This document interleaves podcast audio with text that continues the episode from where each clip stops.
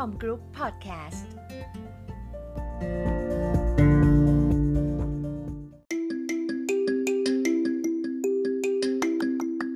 การสนับสนุนให้คนในองค์กรมี growth mindset และมีความสนใจที่จะเรียนรู้ใส่ใจพัฒนาตนเองอยู่เสมอนั้น ปัจจุบันไม่ใช่เรื่องง่ายเลยค่ะ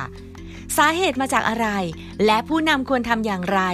เราไปพูดคุยกันเรื่องนี้ค่ะ growth mindset และการพัฒนาทีมงาน ซึ่งดิฉันนำมาจากบทความของดร อัชราจุ้ยเจริญค่ะ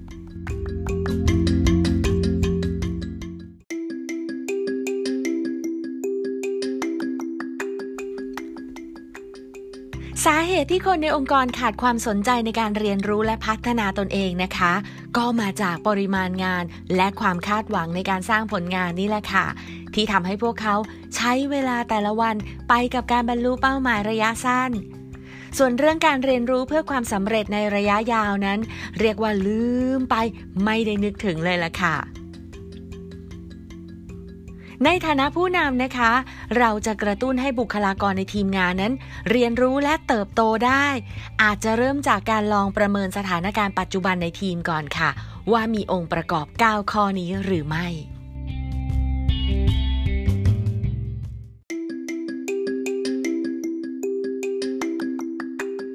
เริ่มจาก 4 ข้อแรกก่อนนะคะ ข้อ 1 คือ สังเกตได้ว่าบุคลากรมีความสนใจเข้ามามีส่วนร่วมในการเรียนรู้ ถึงแม้ว่าจะเป็นเรื่องใหม่ ๆ ที่พวกเขาไม่คุ้นเคยมาก่อน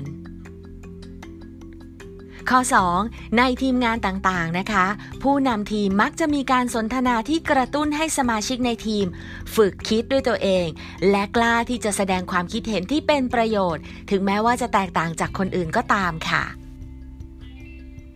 ข้อ 3 นะคะ ความคิดเห็นใหม่ๆ ไม่โดนค่า หรืออีกในหนึ่งก็คือ การนำเสนอการทดลองไอเดียใหม่ๆ ในทีมงานต่างๆ นั้น ได้รับการรับฟังหรือได้รับการสนับสนุนค่ะ ข้อ 4 นะคะ ความผิดพลาดที่เกิดขึ้นในงาน ถูกมองว่าเป็นโอกาสในการเรียนรู้ และเป็นโอกาสในการนำมาพัฒนาให้ดีขึ้น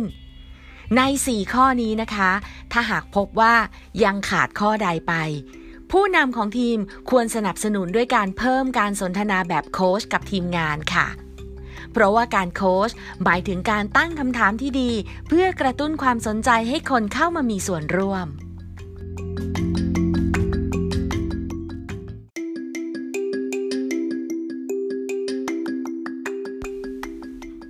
มาต่อกันอีก 2 ข้อค่ะ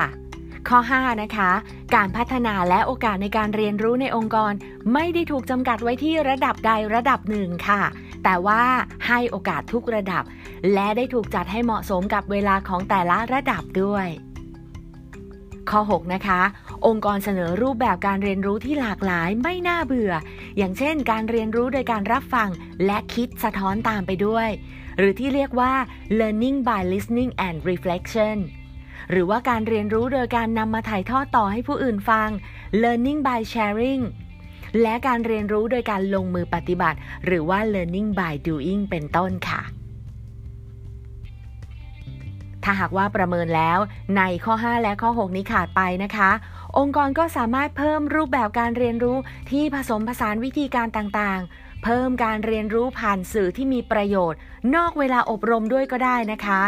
ที่สำคัญการออกแบบเหล่านี้ควรปรับให้เหมาะกับการเรียนรู้ด้วยตนเอง หรือว่า self directed learning style ของผู้เรียนรู้ด้วยค่ะ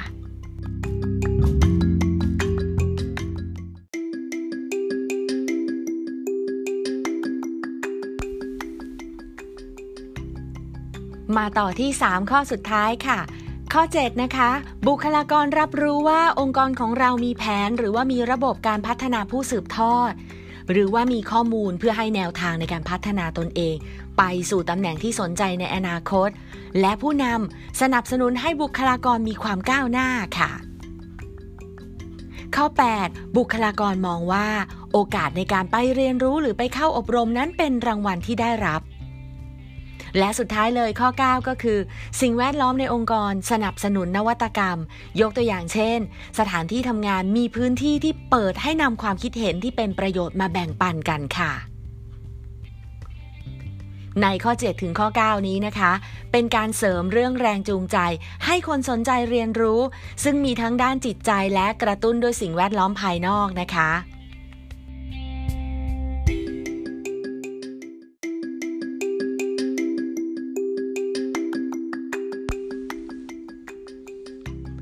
การสนับสนุนให้บุคลากรของเรามี growth mindset ในการเรียนรู้และพัฒนาตนเองอยู่เสมอ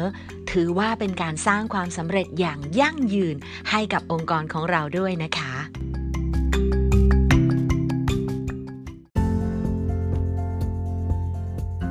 อย่าลืมกด subscribe podcast ของ Acom Group นะคะ เพื่อคุณจะได้ไม่พลาดความรู้และเรื่องราวที่น่าสนใจ นอกจากนี้ยังติดตามเพิ่มเติมได้ทาง w w w a c l c ขีดกลาง asia.com ขอบคุณสำหรับการติดตามรับฟัง พบกันใหม่ในตอนหน้า สวัสดีค่ะ